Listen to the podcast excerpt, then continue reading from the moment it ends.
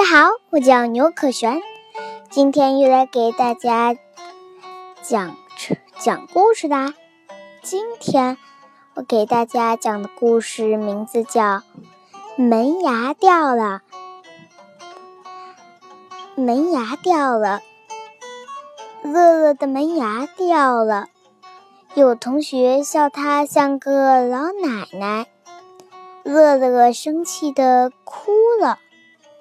这时，老师来了，问大家：“乐乐为什么哭啊？”我抢着回答，可是，一张嘴，大家全笑了。原来我的门牙也掉了。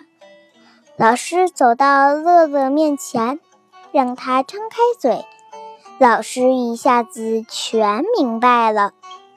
他高兴地说：“你们正在换牙，祝贺你们长大了。”乐可乐乐和我都开心的笑了。